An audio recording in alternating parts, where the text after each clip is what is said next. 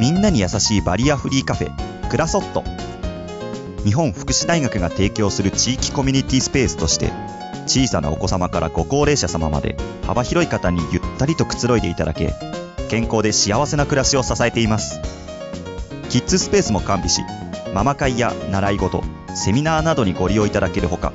介護用補助具自助具の展示福祉機器の体験コーナーも設置しています愛知県東海市名鉄大田川駅すぐそば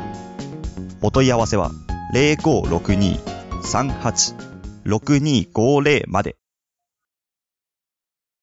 ゆるりらま共に作る安心快適生き生きとし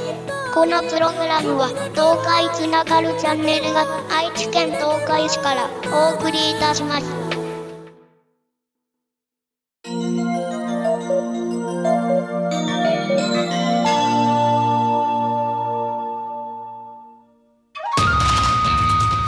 ローカルヒーローでお国自慢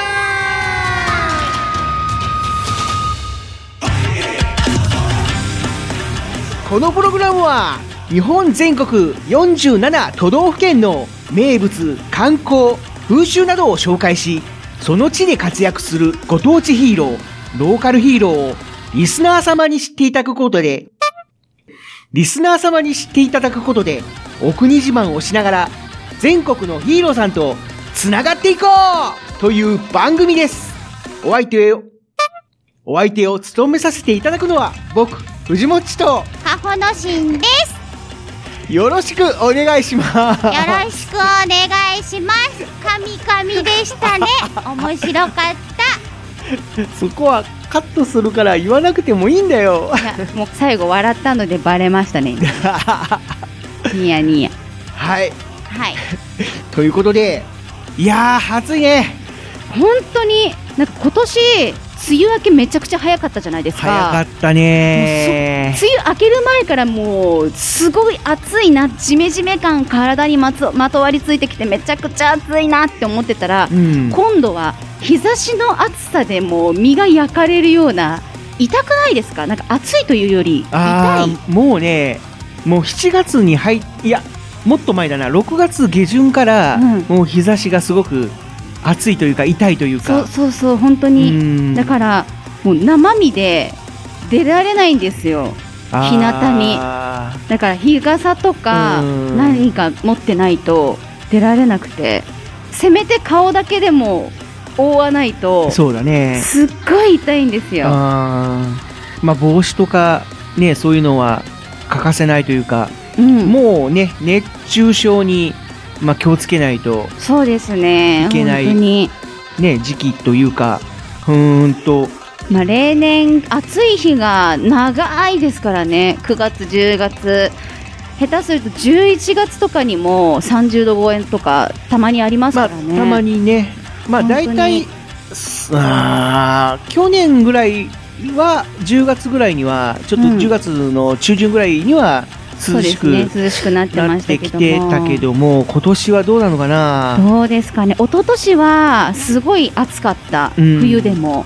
そうだもうね。日差しが強かったっていう印象があるのうで、んどうなるかわからないんですけども、なんかこう逃げたいねわかる。 のしんちゃんはもし夏にどっ夏かにどっか、旅行みたいなのをするとしたら、うんどの都道府県に行きたい夏に旅行するなら夏に夏に旅行するなら夏にかうん、もう旅行という旅行をしてきてないからまあまあなんていう のかそういう現実的な話度外視にしてて度外視してそうそうそうもお金とか全然関係もう度外な視してく度外視して、うん、もし明日もうねどっかスポンサーからお金をもらって行ってこいみたいな話になったらみたいな、夏でしょ夏夏夏限定でしょまあいわゆる必勝っていうの避暑に避暑地に行くでも夏に行きたいところでしょ、うん夏に行きたいところごめん本当にこういう時に思いつかないってえー全然あの旅行に行ってないっていうことなのよねいや俺てっきり北海道っていうかなと思ったんいだやけど北海道も暑いんすよ夏あーその暑いんですよでも北海道が暑かったらもうどこ行っても暑いんじゃないいや例年やっぱ暑くなってるので北海道うん日傘がないとね、やっていけないんですよ向こうあまあ、確かに涼しい時もありますけど夜になったらだいぶこう冷えってなったりがするんですけどもやっぱ暑いっすあそうので行くとしたらうーんお隣の岐阜県かな岐阜岐阜おおそれはなぜかというと、うん郡上八幡のうん川沿いがとっても涼しいからですあなるほどねはいうんはいはいはごめんねお隣で申し訳ないでも岐阜もすごくいいところなんだよいうん水も美味しいしね綺麗だし水まんじゅうがね商店街の大通りのところにね売ってるんですよ美味しそうですそっかまあでも岐阜だったらね行けそうなそうあのね距離今ですはあぐるよ行ねってこいとか言われても全然行ける距離だから、うんまあ、愛知県民としてはねまあね愛知県民としてはお隣の県だから行きやすいっていうのもあるしやっぱ人があったかいわねそうあだからもしまたな過去に1回だけ行ったことあるんだけどもしまた行けるのであればあうんそういう涼しいところで日が傾くまでのんびりして日が傾いた頃に、なんかいろんなところを散策したりとかできたらいいなとは思いますね。郡上八幡といえばあの東海座プロジェクトにいるクレープ屋のはいあの方はい。が郡上八幡出身なんだってへえそうそうそうで毎年夏になるとうん帰ってうん踊り、うんなんていうのか郡な上踊り郡上踊りうん。踊るとかへいうえ。話もあってでもし機会があればぜひ来てくださいみたいな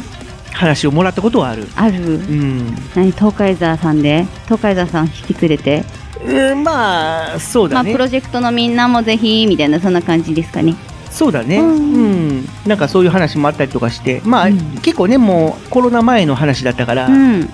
そうだな、ままたちょっと、今はっていう感じなんだけども、うん。うん、またなんか機会があれば、こう行きたいなっていう。そうですね、うんお祭りとかもどんどんそうそうそう復活してるところは復活してますからね。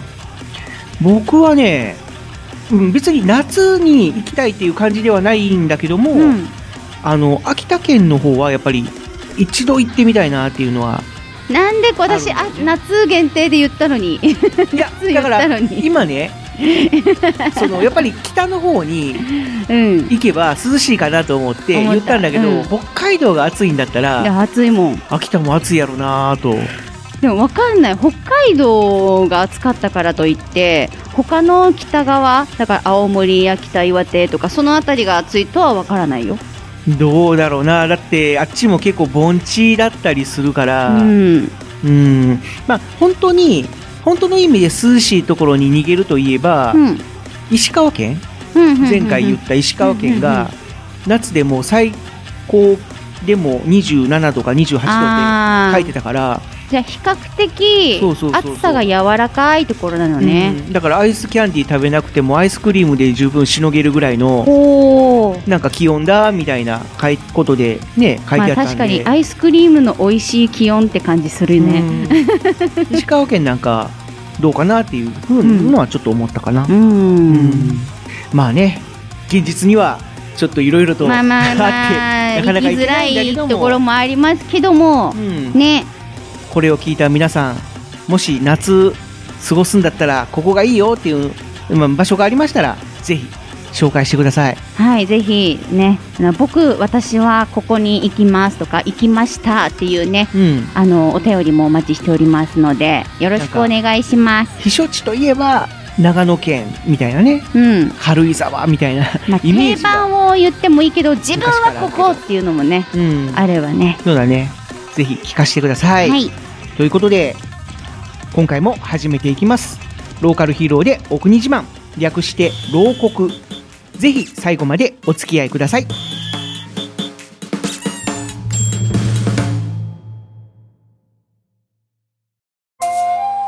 やあみんな、俺は兵庫県信用船長のヒーロー、無限戦士イムライザー。夢の源泉の侍と書いて、無限戦士だ。湯村温泉は、1000年以上の昔に発見された高騰で、98度の高温泉が、毎分470リットルも湧き続けている、日本屈指の名湯なんだぜ。疲れたなと思ったそこの君、ぜひ湯村温泉に来てほしい。美味しい田島牛や新鮮な魚介類が君の体も心も癒してくれるぜ。それじゃあ一緒に、行くぜ超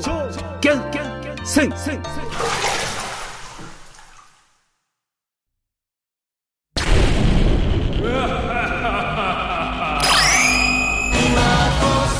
俺は秋田県横手市のご当地ヒーロー正気神シャイニンガーだ悪の組織ダークアーミーから横手の街の笑顔と平和を守っているもしダークアーミーを見つけたらいつでも俺を呼んでくれ俺の自慢の武器シャイニングソードといぶりがっこん棒でダークアーミーたちをやっつけるぜ横手の笑顔と平和は俺が守る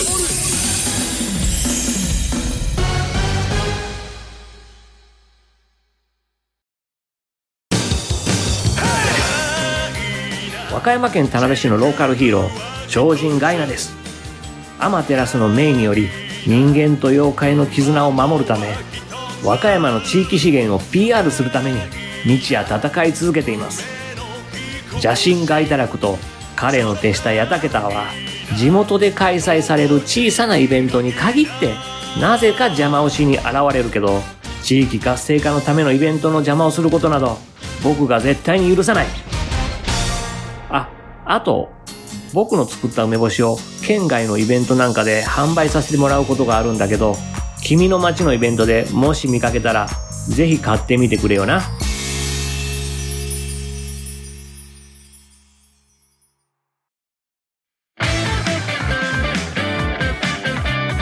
ローカルヒーローで奥にしま前半トーク奥に自慢パートバリバリバリバリバリプロテゴえー、なんて プロテコプロテゴ何それ縦の呪文ですへえ、そんな、なんかゲーム系のハリーポッターああ、ハリーポッター。へえ、はいそんな呪文があるんだあ。りますということで、なんか防がれてしまいましたけれども、はいさあ、お国自慢パートということで、今回ご紹介するのはは、い SAGA サガ流行ったねー流行ったねーまあ私が小学生くらいじゃないかかなだったと思うね、あの、松雪靖子さんの 出身地でおなじみのはい佐賀県。ちなみにあの、歌ってる埴輪さん、はい佐賀県出身じゃないんだって。じゃないというふうに言ってますなんかね、埼玉県春日部市はい出身で、ただ、小学6年生、うん小学校6年生から高校生にかけては、一応佐賀県でうんうん暮らしたことがあるということで、おーで、その弟の、うんあの、ナイツのはい埴輪さんも、一応年子なので、はいえー小学5年生からうん高校生まで佐賀県でうん暮らしたとうんいうお話なんですけども、はいさあ、その佐賀県、他には芸能人としては、江頭2時50分さんはいとか、声優の古賀葵さんはいとか、あと特撮不安にとってはレジェンドのうん誠直也さん。あのね、赤レンジャーのはい誠直也さんも佐賀県出身とおーいうことらしいんですけども、この佐賀県にも、まあもちろんいろいろヒーローさんもいるわけなんですけども、うんまあ、この佐賀県のローカルヒーロー、松葉ライザー K さんという方から、はい今回メッセージをおいーただいておりますので、ありがとうございますまずはそのメッセージを皆さんに聞いていただきたいと思います。それでは、どうぞローカルヒーローでお国自慢をお聞きの皆さんお待たせいたしました松原イズアケイだえ待ってねまあそこんとこはさ待ってた体でちょっと空気読んどけはいちゅうことでですねなんかね自己紹介をしろということで佐賀県松原神社から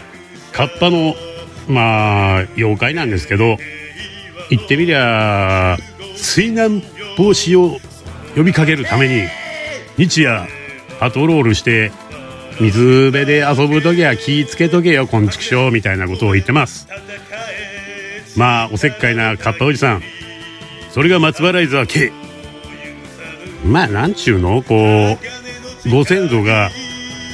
川に子供引きずり込んだりとかいういたずらしててとっ捕まってね勘弁してくださいよこれから川にね来る子供たち守っちゃうんでそういうご先祖の尻拭いのためにいろいろ活動してるわけでございますね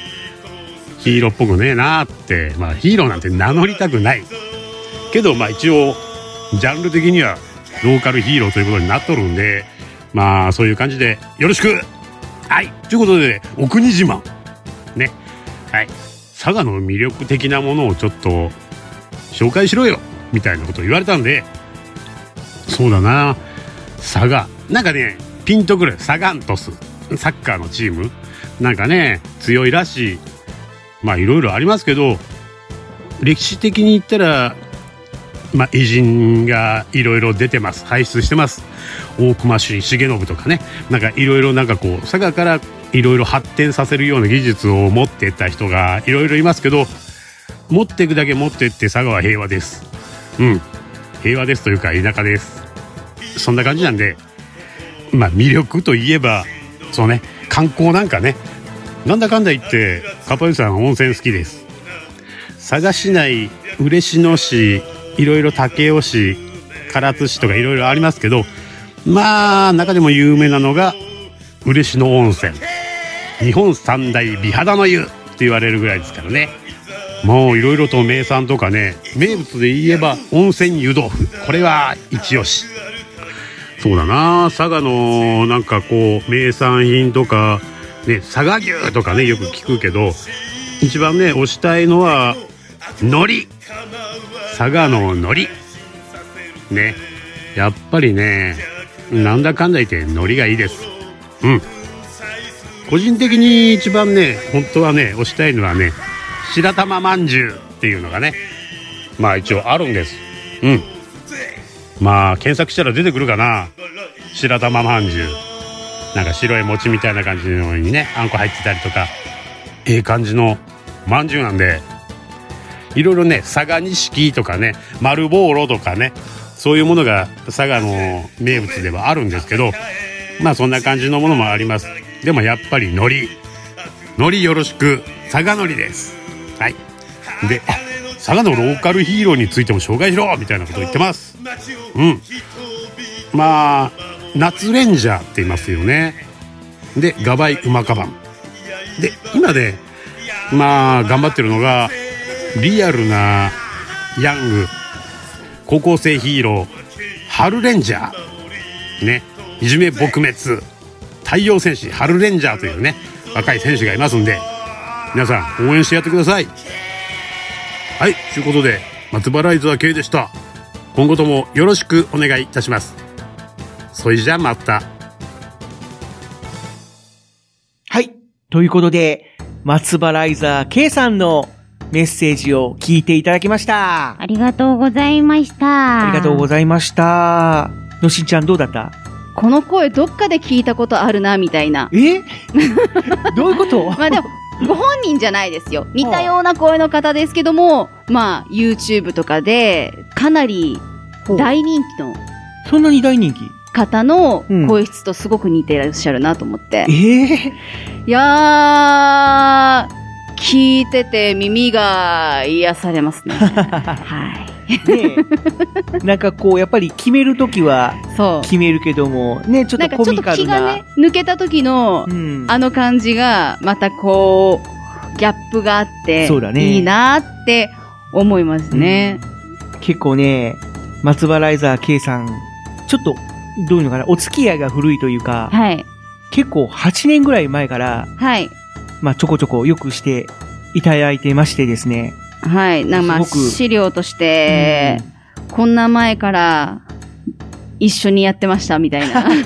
ゲスト出演してもらってましたみたいな資料をいただきましたけれどもそうね、昔やってた、ポはいッドキャスト番組にゲスト出演してもらったこともあって、まあ結構ね、その時は、なんていうのか、怖いものを知らずというか、まあ結、構ガツガツ僕も言ってた時期やったんで、まあ、今聞いたらねすごい恐れ多いことしてるなっていうところもあるんだけど も、まあでもそれでも今回ねう、ん。まあそのご縁もあっ佐賀県といて、うこともあ今って回ねちょっとメッセージをいただいたということなんですけども、ありがとうございます。あの時の無礼はちょっと水に流していただい て、私知らないけど。はい。まあ、いろいろとね、まあ紹介してくださったんですけども、はいそのお話もおいおい紹介していくとして、はい。まあまずは佐賀県なんですけども、うん。まあこの九州はい。の中にね、いろいろ県ありますけども、そうですね。まあ、その中でも、一番小さい県ということで。おー。うん。で、全国的にははい。 6番目に小さいとうーん。いうことで、全国で一番小さい県は香川県うん。らしくて、で、その次に大阪府、はい。で、東京都。東京ってもっと小さいと思ってた。うん規模。的に。 3番目なんだね。 3番目なんですね。で、4番目が沖縄沖県。縄。で、5番目が神奈川県。はい。で、6番目に小さいのが佐賀県というおことで。ー。で、えー、土地面積はちょっと小さめうんうんうんではあるんだけども、はい。ただ、その中にやっぱり結構人口が、うーん。やっぱぎゅっと小さいところってなんか集まるなっていう感じしませんこのラインナップで見ると。うーん、だって香川も人たくさんいるでしょうし、大阪、東京言わずもがなですし、うん沖縄もそうでしょそうだね。で、神奈川は近くに東京があるから、うんまあそれも相まって人が集まりますし、それを考えるとね、なんか、なんでそんな小さいところに人がぎゅうぎゅう詰めになるんやって。確か にあねるんですまあ、けどたまだ、あそういうやこっぱとなりのかな。うん小さいから、こう、なんか人が住めるところにうんぎゅっと人が集まっちゃうっていうのがああーるのかなっなるほどね。ていう。うん、こう、広く分散されずにね、ううんん。っていう、まあ、ちょっと小ぶりな県ではあるんだけども、うん。歴史的にははい。とても古い、うん。えー文明があって、古くは縄文時代はい。からもうここに人が住み着いていたんじゃないかという、うんうんうん。まあ、研究成果もあったりとかして、うん。で、有名な遺産というか、まあ、古う墳ん。として、よさ、吉野ヶ里遺跡うん。っていう。これ、よくね、教科書とかにもそう出そうまそすう、よねね。学校の教科書で大体ん習うんで、大体最初に習うやつ。そうだよね。うん。俺、小さい頃、この吉野ヶ里遺跡って、何か狩りをするところかなっていうのが あって、で、でそういう、 うん、なんかね、昔の人だから、うんうんうんそういうね、狩りをして生活していたのかな、みたいあな。あ、そういう印象けが跡が残ってるんじゃないか、みたいな。そうそうそうああで、で、後々で、え狩りどころか稲作やってたみたいなうのをん。知って、あら、漢字も違うみたいな。あうん、それで印象が残ってたっていうのはあるんだけども、あ。はい。まあそのね、日本で一番規模が、違うわ、日本でも結構大きめなうん。規模の遺跡があるとうん。いうことでも有名なんだけども、まあその他にも結構昔からはい。この辺はそういう政治的な拠点うん。になることも多く多かったらしいんだけども、はい。なんと、この佐賀県にも名古屋城があったとうん。いうことで、で、しかもその城主が豊臣秀吉という、うーん。なんでっていう、まあ、うん、こともあ豊るんだ臣けども秀吉も一時天下統一してますかそらう、ね。そうなんだよね、うんそういう意味で、まあ九州の方も制圧しようとうん。うん。いうことで、九州に赴いた時に、この佐賀県に拠点を構えようとして、うん。で、この、えー、今の、今でいう唐津市はい。というところに、名古屋といううん。地名があると。そしたら、ね、豊臣秀吉の出身地が名古屋だから、はい。まあ漢字は違うんだけどもね、うん名古屋の号が守るっていう。守るうん。っていう方の、援護の号うん。で、名古屋なんだけども、まあ、そこになんか縁を感じて、で、こう、城を構えようと。うーん。ということでできた名古屋城なんだけども、まあうん残念ながら今は天守閣はもうなくて、石垣とかしか残ってなあい、城跡があるってこと、ね。そうだよね城跡がうん残っているということで、まあね、この愛知県とも共通点があるという。うーん。なるほど。うん。で、えーそれ以外の文化財産として、まあ陶磁器がはい有。名だよね、いわゆる焼き物。うん。で、しかも、結構、佐賀県全域で、なんか、こう、意欲的に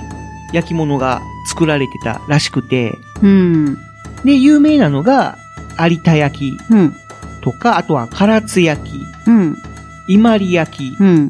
竹尾焼き、うん。白石焼きう、ん。肥前吉田焼うん。きとかね、本当に、いろんな種類の焼き物がもう佐賀県全域で、うん。まあ今でも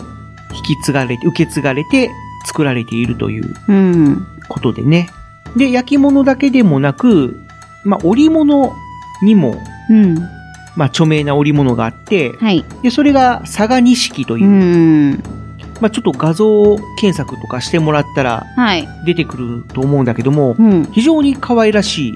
模様をうん。施された織物ということで、昔からそういう女性の小物、うんなんていうのか、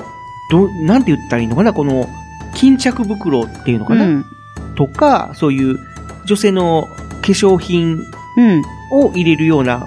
今でいうポーチ的なそうそう。うんものとかね、うんうんそういうのを、に使われたりとうかん。して、まあ女性にもすごく人気の高い、まあ佐賀錦という織物が、まあ名産品といううん。うん。こともありますね。で、松原ユーザー K さんもはい。おっしゃってましたけども、温泉が好きということで、うん。嬉野温泉とかね、唐津温泉、武雄温泉とかお話しされてましたけども、やっぱ九州は温泉な。まあそうだね、まあ火山の地とかって言われてるんだけども、でも話に聞くところによると、この佐賀県には火山っていうのが一つしかないらしくて、うん。で、しかもその一つしかない火山も今は休止してるという、うん。旧火山うん。っていうやつで、だから他のね、例えば熊本とかうん。鹿児島うんみたいな活火山がないうん。らしいんだけどもね。まあ、ただ、やっぱり、つながってるわけだから、うん。こう、やっぱり地中から湧き出てくる、そういう温泉とかは、豊富なのかもしれないね、そういう意味では。そうですね。で、特にこの、嬉野温泉うん。には、名物があって、はい。温泉湯豆腐。わねー、とろとろになって美味しそうな感じの。うん、松原ライザー K さんもね、好きみたいなこと言ってたんですけども、いいなぁね、温泉卵とかはよく聞くんだけども、うん。湯豆腐絶対美味しいじゃん、ねえ、食べてみたいよね。食べてみい。たいなぁで、この食べ物つながりでちょっといろいろと紹介していくと、はい。まあ、松原ライザー今朝も言ってた、佐賀牛。う佐賀牛って聞いたことあるん。名前だけはっていう感じ。結構、全国のそういう牛肉の中でも、なんていうのかな、トップクラスって感じあのー、厳格というかう、ん。う基準が厳しいーん。みたいで、おー。で、えー、牛は何でもいいわけじゃなくて、うん。黒毛和牛っていうかな、黒毛和種うん。でないとダメ。で、あとは JA 佐賀うん。が管轄している農家さん、農家さんじゃない,、ないや、農場農場というか、あうのん、酪農家さんん酪農家さんじゃない、えー、なんていうのかな、まあ、酪農家、まあの、農家でも別にいいと思うんですけどねその。ひっくるめですから。まあ、よそういうの管轄内でそ飼育されてないとダメってことね。そうそうそう。うんで、まあ、まあ、いわゆる佐賀県で育てられた牛じゃないとダメうん。ということと、あと、A5 ランク、うん。その油の乗りはい。が A5 ランク、もしくは、この BMS っていう油の基準が、はい。ナンバー7に達してないとダメということで。結構だからほーえー、ナンバー8、9、10がはい。英語ランクらしいんだけどうね。んうんうん。で、その下 A4 ランクになると、ナンバー、えー5、6、うん。 7が A5 になる、えー A4 になるんだけども、はい。 A4 の中でもナンバー7でないとダメ。どれもトップじゃないそとうダメってことね。だから6とか5じゃダメっうん。ていう厳しい基準がある。ということで、やっぱり相当力を入れているブランド、う。というん感じが伺えるよね。そうですね。で、あと、松原ライザー K さんが大好きだと、すごく語尾を上げていた、佐賀のり。うん。このやっぱり海苔は、この有明海うん。というね、その、なんだろう、日本一の干潟、はい。いわゆる潮が引くと、なんていうのかな、この水のないところがずわーっと広がるといううん。ところで育てられる海苔だから、はい。だから満ち潮の時は海に使ってるんだよね。はい。で、引き潮になると、今度は太陽に照らされるということで、うん。栄養をたっぷりうん。吸収した上で上で。太陽の恵みもうん。長時間受け入れるという、うん。すごく条件のいい環境で育てられた海苔ということで、うん。で、普段は艶のある黒紫色うん。をしてるんだけども、火で炙ると、うん。さっと緑色に変わるという。うで、ん。口どけが良くて、香ばしさがあって、うん。とろけるような甘みがあって、喉越しがいいのが特徴。なるほど。どんな味がするんだろうね。口どけが良くて、 香ばしさがあって、そのままや。溶けるような甘み が。でなんかね書い書いてあることをなん聞くから。 高級すぎて、はい。なんかどうやって食べたらいいのか迷いそうな海苔だよね。普通に、 まあまあまあ、そう、そりゃそうなんだろうけど。うん。まあ、お茶漬けとか、あとは、お米だけ、だから具が入ってない、うん。銀、銀シャリのおにぎりとか、うんそういうので、一緒に食べてみて、海苔の風味を味わうみたいな。あー、なるほどね。でも、多分、想像なんだけども、こういうブランド海苔うんっ。て結構、なんていうのかな。例えばあの、そうめんとかでも、うんブランドのそうめんって、なんていうのかな、この木の箱とかに、ね、あー。なんかこう、綺麗に、木とかなんかこう、綺麗な箱の中に入ってる、ね入れられてっていううんイメージがあるイわね、メージがあるから、うん多分おそらうんくうんそんな感じじゃないかなと思うんだけども、四角い。そうそうそう、四角くてうんうんうん大きくて、それを畳んで、何かこう帯みた いなんで巻いて、贈答品とかで、うん。なんていうのか渡されるみたいなイメージがあるから、うん。それを、え、どうやってご飯に巻いて食べようかなっていう。えーおそらく、まあ、手でちぎる、まあ、そのまんまで食べても美味しいし、ん。でも海苔の使い道といえば、おにぎり、お茶漬け、うんあとは、親子丼の上に刻んで乗せるとか、うんそういう感じになっちゃうから、あとは、味噌汁に浮かべる。でも、なんかこう、火で炙って、で、食火べるで炙るっていうところに来ると、おにぎりなんだよなあ、おにぎりうんもうそうなのか。お酒のあてと かははない。ないのお酒のあてに海苔を食べたことはない。 でも、佐賀のりは、もしかしたら美味しいのかもしれないよ。まあ、とろけるような甘みがあり、香ばしさがあり、喉越しもよく口どけもいいってくらいだから、うん。ね、つまみとしては最適な高級品でしょうね。ね誰か送ってください。はいで、えー、他には、なんか白玉まんじゅうも好きって言ってたね。白玉まんじゅう。白玉まんじゅう。白玉、白玉って聞くとね、あの、ぜんざいとかに、ね、あとはなんだ、えー、あんみつとかうーん、入ってるやつは入ってるのかな、あんみつは。うん、なんかあの、米粉で作ったちっちゃなお団子みたいな。あら、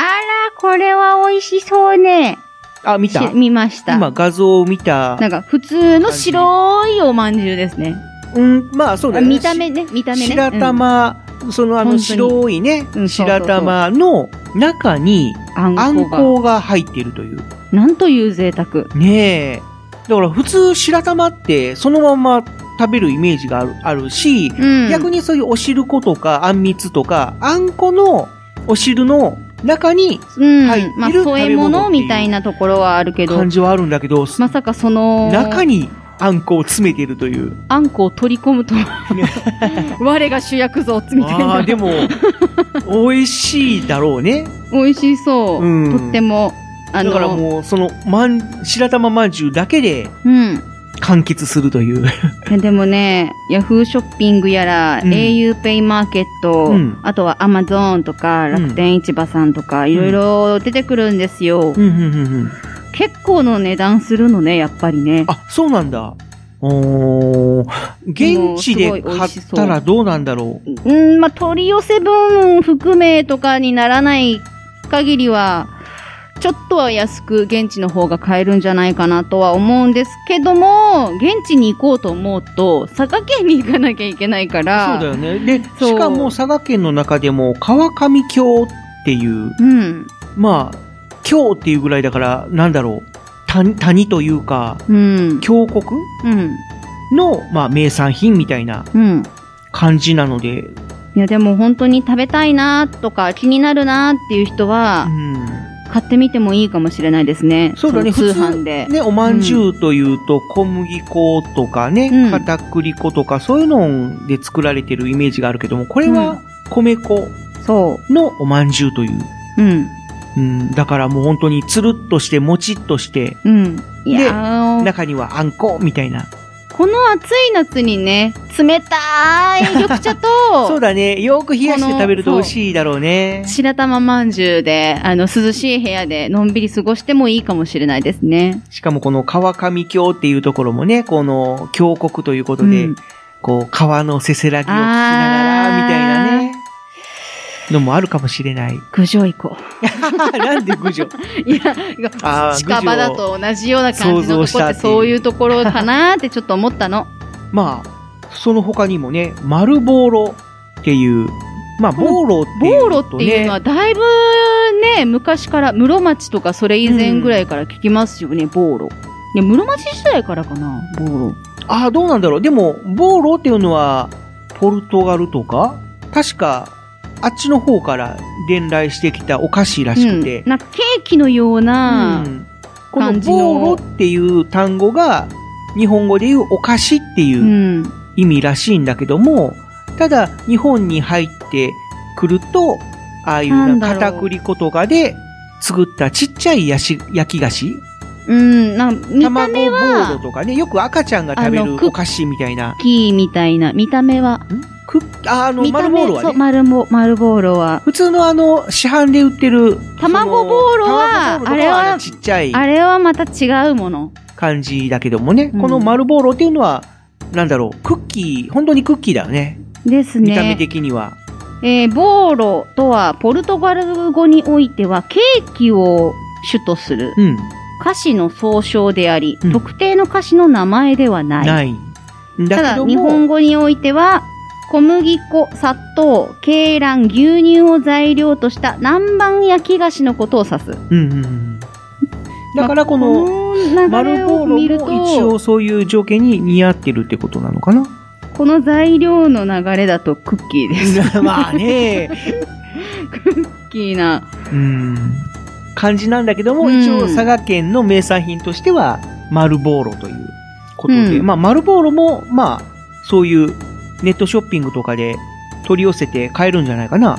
うんだと思います。あの、うん公式サイトさん、丸ボーロ千鳥屋とか出てきましたね、今。公式サイトって出てるってことは、その、お菓子屋さんの公式サイトで販売されてるうん。というか、取り取り寄せというか。取り寄せができるあのネットショッピングで通販販売みたいな。買えるってことだね。うん。二重で言ったな、今。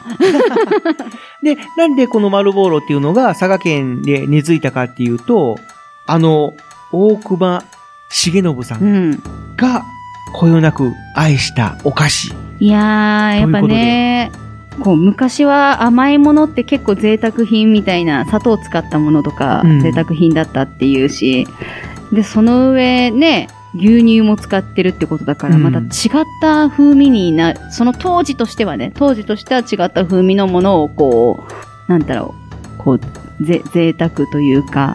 なんか、玉のご褒美みたいな、うんそういったのもあって、愛されてたのかなって。っていうことで、この大熊うん重信さんのお墨付きとうん。いうことで、この佐賀県の名産品として根付いたということらしいね。うん。で、まあ、いろいろお食べ物を紹介してきました。他には、あのー佐賀ほのかっていうイチゴもうん有名らしいね。いやー、いいですね。うん白玉まんじゅうにいちごみたいなね。で、やっぱりあのー海産物とかも有名らしくて、うん。佐賀県に有明海っていううん。干潟が面していて、で、この佐賀県でも東岡干潟ってういん。うところがあって、はい。で、そこ有明海の一部ではあるんだけども、水鳥のトライ数が日本へ一とえ。いうことで、もう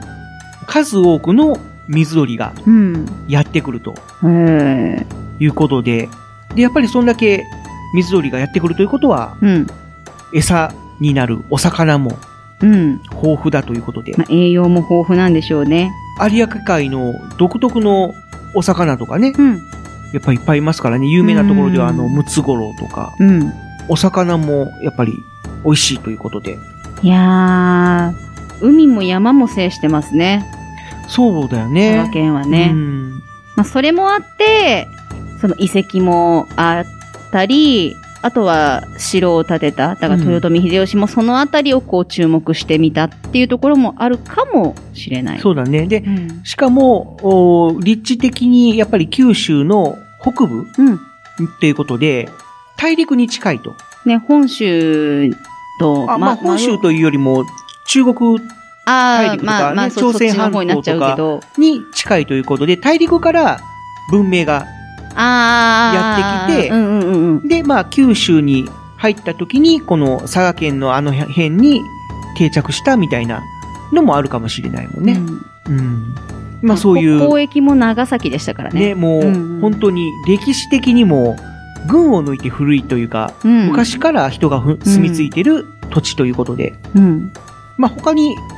プロサッカーチーム、うん。サガントス。あー、なんかこれも聞いたことありますね。ね、まああの、松原座圭さんも一番最初にサガントスとかとかって強いみたいなね、話してましたけども、うんこのサガントス、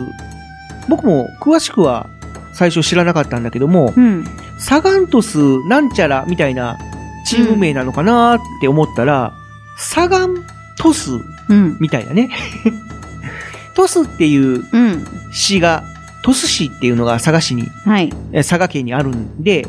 まあ、そこのプロサッカーチームということで、サガントスっうん。ていう名前らしいんだけども、このトスっていうのはこのトス市のトスなんだけども、はい。サガンっていうのが、うん。まあ、ダブルミーニング的な意味があるらしくて、はい。で、一つは、佐賀の、佐賀県のといううん意味の方言。うん。だから、佐賀の男はっていうのを、うんサガン男はみたいな感じの、うん。うん。佐賀のっていうのをサガンなんちゃらみたいなうん。方言があるから、そのサガンっていうのと、かけてるっていうのと、あとは、砂の岩サガンね。と書いて砂岩という意味もあるらしくて、へーこれ、は、要は、その、砂っていうのはきめ細かい、うん。ね、サラサラしたものだけども、それがギュッと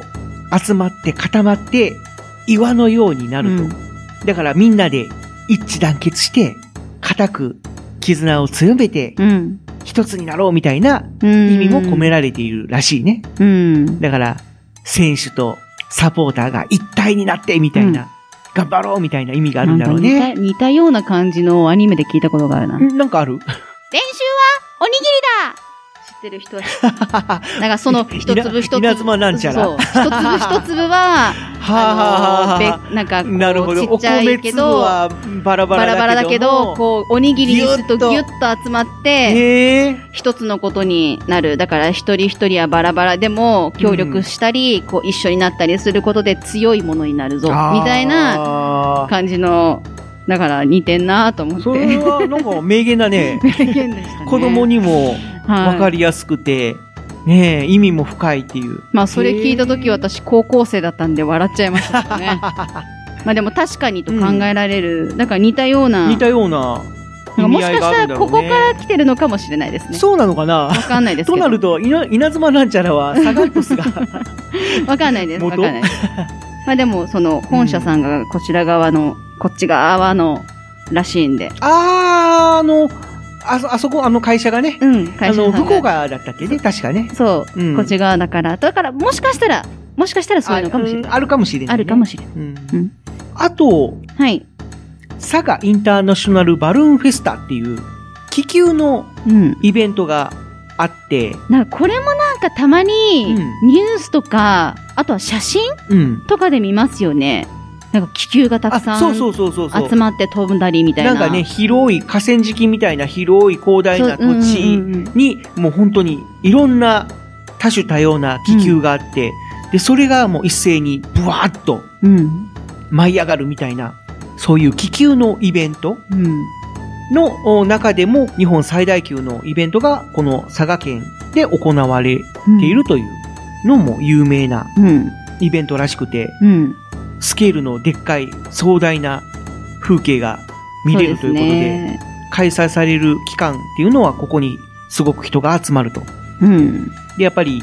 ね、佐賀県の人とかも今年もバルーンフェスタが開催されますみたいなうん。感じでね、こう拡散したりとかして、結構全国的にも有名な、うんう。ん、なんかそういうイベントらしくて、綺麗なお写真が。うん、あるよね。はいやっぱ色とりどりのそう。気球がね、そう青空に映えて宙にね浮。かんでね。すごい綺麗なんですよ。うん。で、そして、うんあと、この、マスバライザー K さんも、うん。まあ元は、というかベースになってるのは忍者と、忍者。うん、いうことなんだけども、はい。この佐賀県には昔から葉隠れ忍者うん。っていう、そういう、まあ一族がうん。あって、うん。で、聞いたことあるかなあのー武士道というは死ぬことと見つけたりっていう名台詞。このセリフは聞いたことないな、私は。よくね、あのー武士道は死ぬことと見つけたりって、ちょっと、あの、縮まったうこん。とでよく言われることがある、そういう時代劇とか、うんあとそういうなんだろ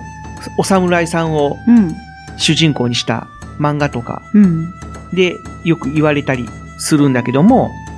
それの元となった忍者らしいんだけども、うんまあ忍者って言ってもそういう武士道うん。にのっとって動いてるので、はいそういう精神を持ってるとおうー。ん、でもよく勘違いされるのはこの武士道というは死ぬことと見つけたりっていうのは要はなんだろう主君のためなら命すら投げ出すっていううん意。味に捉えがちなんだけども、はい。なんか違うらしいんだよねへー。死ぬことと見つけたりって死ねっていう意味じゃなくて、うん。命を張ってでもこの武士道精神を貫けっていう死ぬまで武士でいろってこと死ぬまでというよりも、その、本会っていうのかなその、主君のために命を張って、まあ、お守りする的なだから死ぬまで武士でいろってことじゃないのうーん、うーん、どうなのそういう極端な意味かどうかはわかんないんだけども、うん。なんかね、そういう、う精神的な意味合いらしい。だから、うん。そういう、わあ、武士道とは死ぬことと見つけたり、ガー、ぐわーみたいな あの、バッタバッタと死んでいくような感じじゃないっていうそれは無鉄砲 なんです。そうそうそう。それは無鉄砲っていうことだ。だから、意味が違うよっていう。話武らしい士道を多分それ間違えてる人だいやねそう。そうそう。間違えてる、解釈してる人もうん。いるっぽいという。うん、ダメだよ、本当に。はい。まあ、最後にちょっとサブカル的な話をしようと思うんだけども、前回のね、エンディングで、佐賀県が決まった時に、ゾンビランド佐賀って言って、風評被害だとかって言われたけども、はいこ。のゾンビランド佐賀っていうアニメがね、はい。あのーまあ、佐賀県を舞台にしているとうん。いうことで、もともとはそういう佐賀県を舞台にする予定ではなかったらしいんだけども、うんというか、どっちかっていうと、アイドル作品にする予定だったらしくてで、アイドル作品でしたよね。まあまあまあゾンビランそうねゾンビランドサガって。じゃなくて、もっとキャピキャピした、もうラブライブとかあんな感じのうん。アイドルものにする予定で、で、しかもアイドルがゾンビだったら面白いよね、的なうん。感じでスタートしだったてんだけども。導入ってそんな感じじゃなかそっうたそうでそうしそうたそう。なんだけども、あのーもっとこう、フランクな感じというか、ゆるい感じだったらしいんだけども、なかなかその企画では OK が出なかったらしくんて、んで、とん、頓挫はしてないけども、その平行線ずっと辿っているなところに、佐賀県から、うんなんかオファーが来たらしくて、おー佐賀を舞台にしたアニメを作ってほしいという。タイミングがいいな。そう。で、そこから話が用意してた な。こう、わーっと膨らんで、で、アイアイドルものからもっとこう、膨らんで、うん最終的には佐賀県を守るぞみたいなうん。感じの作品に昇華したという。へーだから最初はアイドルゾンビっていう仮タイトルがついてたんだけども、うんそこからアイドルが抜けて、佐賀県を舞台にしたゾンビランド佐賀という、嗯うん。まあ名称になって、現在に至るっていうことらしい。佐賀県を多少ディスってる部分もあるんだけども、うん佐賀県は田舎だとか、なんかね、そういうディスってる部分もあるらしい、あるんだけども、それ全然 OK らしいんだよ。 佐賀まあ、県的には。佐賀県的にはそれを言ってもらって、うんまあ、こう、親しみやすさそうそなりうそうなんなだかりらっ本てい当うにのを。飛んで埼玉みたいな感じで、なんかこう、ディスってもそれをコミカルにうん。表現することによって、面白いじゃんとうん。思わせる作りになってて、うんで、しか、も、佐賀県全面バックアップという、すごいもう、県を上げて盛り上げ、盛り上げてきた作品っうん。ていうことで、このゾンビランド佐賀が、やっぱり有名ということがあるんだけども、はい。その他には、まあ、有名なアニメとしては、ユーリオンアイス。はい。ね、ちょっと一時期、すごく、ね、人気になりましたけどそも。の、やっぱりタイミングが良かったですからね。あの時はユーリね、オンアイスやった時は、ちフょうどフィギュア、ィギュアスケートの大会がね、あったので、うんまあ、それに多分合わせての放映だったと思うんですよね。うん。で、その、ユーリオンアイスの主人公の、勝木優里。勝木優里うん。が、佐賀県の唐津市うん。っていうところをモチーフにした、うん。確か温泉、旅館か、なんか温泉の経営か何かをやってるところの息子さん。うんだね。だから、うん唐津市にもうん唐津温泉っていうのがあるから、で、この唐津市っていうのはそのまま出てきてるわけじゃないんだけども、うん名前が、あー波摂町っていう名前に変わってるんだけども、この波摂町の温泉地が実家といううん。ことで、まあ名前は変わってるけども、風景はうん。そのまそんのまんままっていう感じで描かれてたから、ここが聖地だと言っても過言じゃないと。うん。で、他には、まあ、聖地と言っていいかどうかわかんないんだけども、あの、スクエアエニックスのゲームのあの、ロマンシングサガはい。が、まあ、サガとついてるからということで、佐賀県と昔コラボしてたとう。いうんことで、まあ、その佐賀県でロマンシングサガのイベントがあったりとうかん。うんうん。してるということで、そういうサブカル的な楽しみ方もある。まあ、佐賀県、うん紹介させていただきました。はい。はい。どうでしょうか皆さん行きたくなりましたでしょうか白玉マニなんかね、興味深い。いやー、さすがにね、こんだけ暑いと、甘いものと冷たい飲み物でね、うん。お休みしたいね。なんかこう、避暑地に行ってね、こ当にう、う涼みながら、進みながら、こう、冷たくて甘いものをそう、食甘べ味だっながたらり、、お茶飲みながら、そうみたいな形でね。のんびりしたいなっていうのんびりの出てきますね。で夜は温泉入ってみたいなねまあでも温泉そう温泉で汗流したりとか、ね、焼き物もこんなにたくさんあるから、ん自分のお眼鏡にかなうというか、こう、自分が、あこの焼き物超素敵ってなるようなものとかも、意外とね、見つけられたりするかもしれないしね。うん。ねぜひ、佐賀県にえ。うん。旅皆さん行に行ってほしいですね機。会があれば、うんぜひ、訪れてみてはいかがでしょうかということで、お国自慢パートでした。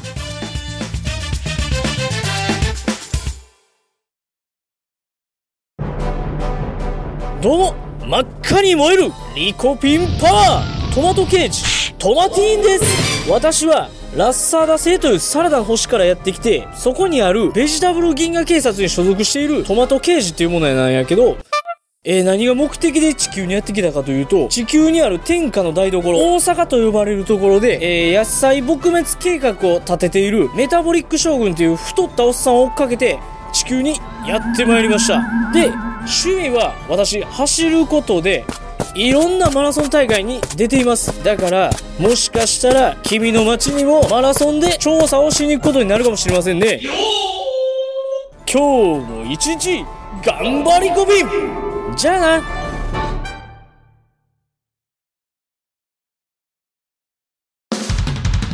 こんにちは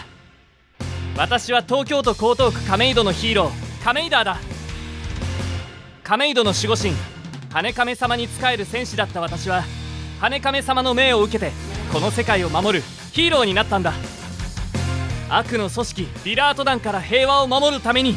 仲間の白金タケル証言と力を合わせて戦っているんだ君たちの応援が私たちの力になる一緒に世界の平和を守っていこうタートルスラッシュバスター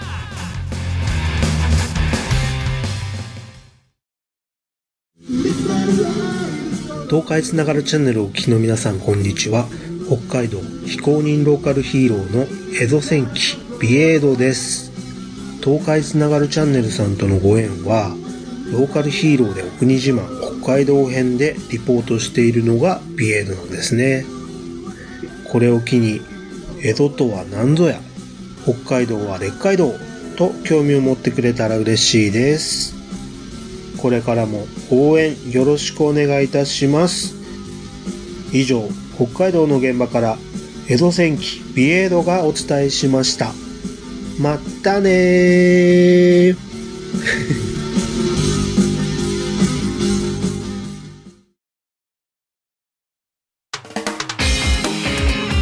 ローカルヒーローでお国自慢後半トークローカルヒーローパートセクトムセンプラまた、ハリーポーターの呪文、はい、そうです。今度は攻撃呪文です。攻撃呪文攻撃された。はい、ということで、佐賀県のローカルヒーローを紹介させていただきたいと思いますけれども、はいまあ、。メッセージもいただきました。はい。松葉ライザー K さん、はい。ありがとうございます。なんと、カッパのヒーロカッパのヒーローーということで、ね、確か千葉県編の時に、テガヌマンクートはさい。んっていうね、ヒーローさんを紹介した時に、カッパのヒーローかなみたいうなん。感じありましたね。けどもありましたね。でも実は、カッパじゃなくて水鳥うのん、ヒ水鳥だったってーローだったい。といううことだったんだけど、 うん、でもまんけどまも確かにその水鳥のやつだわーってなりましたもんうね、んでもこの K さんは、正真正銘カッパのヒーローというこカとッで、パのヒーローメッセージでもカッパおじさんって言ってましたね。 渋い声でねね で、見た目は、やっぱり全身緑色で、緑色でちょっと仮面ライダーに似てるへえという画像を見てもらえるとわかると思うんだけども、あ、ごめん、全身緑色って言っちゃったけども、ベーあスあとなるのはうん、うん、黒かな、はい黒そうね黒いボディに緑のアーマーっていうのかな仮面ライダーですね本当にそうだうね。んで、なんだろうなこあう、なんだろう、こう、仮面ライダー、アマゾンにちょっとうんうんうんそれはあるあ似てるるかもうんフォルムだけども、まあ、口の部分が、やっぱりちょっとカッパっカッぽパのくくて、くちちばばししになってるみたいみな。で、頭には、ちゃんとお皿ちがゃんとお皿があおる皿があるまあ、お皿って言ってもかなり図案化されてるというかね、うんこう、かっこよくアレンジされてるというか、ですねお皿の部分に当たるのが銀色になってるっていうはい感じでね。で、この、見え切りポーズ。この、なんだろう、仮面ライダーゼクロスって言ったらわかるかな こう、手を斜めにバッて突き出してるんだけども、はい仮面ライダーゼクロスのポーズとちょうど反対、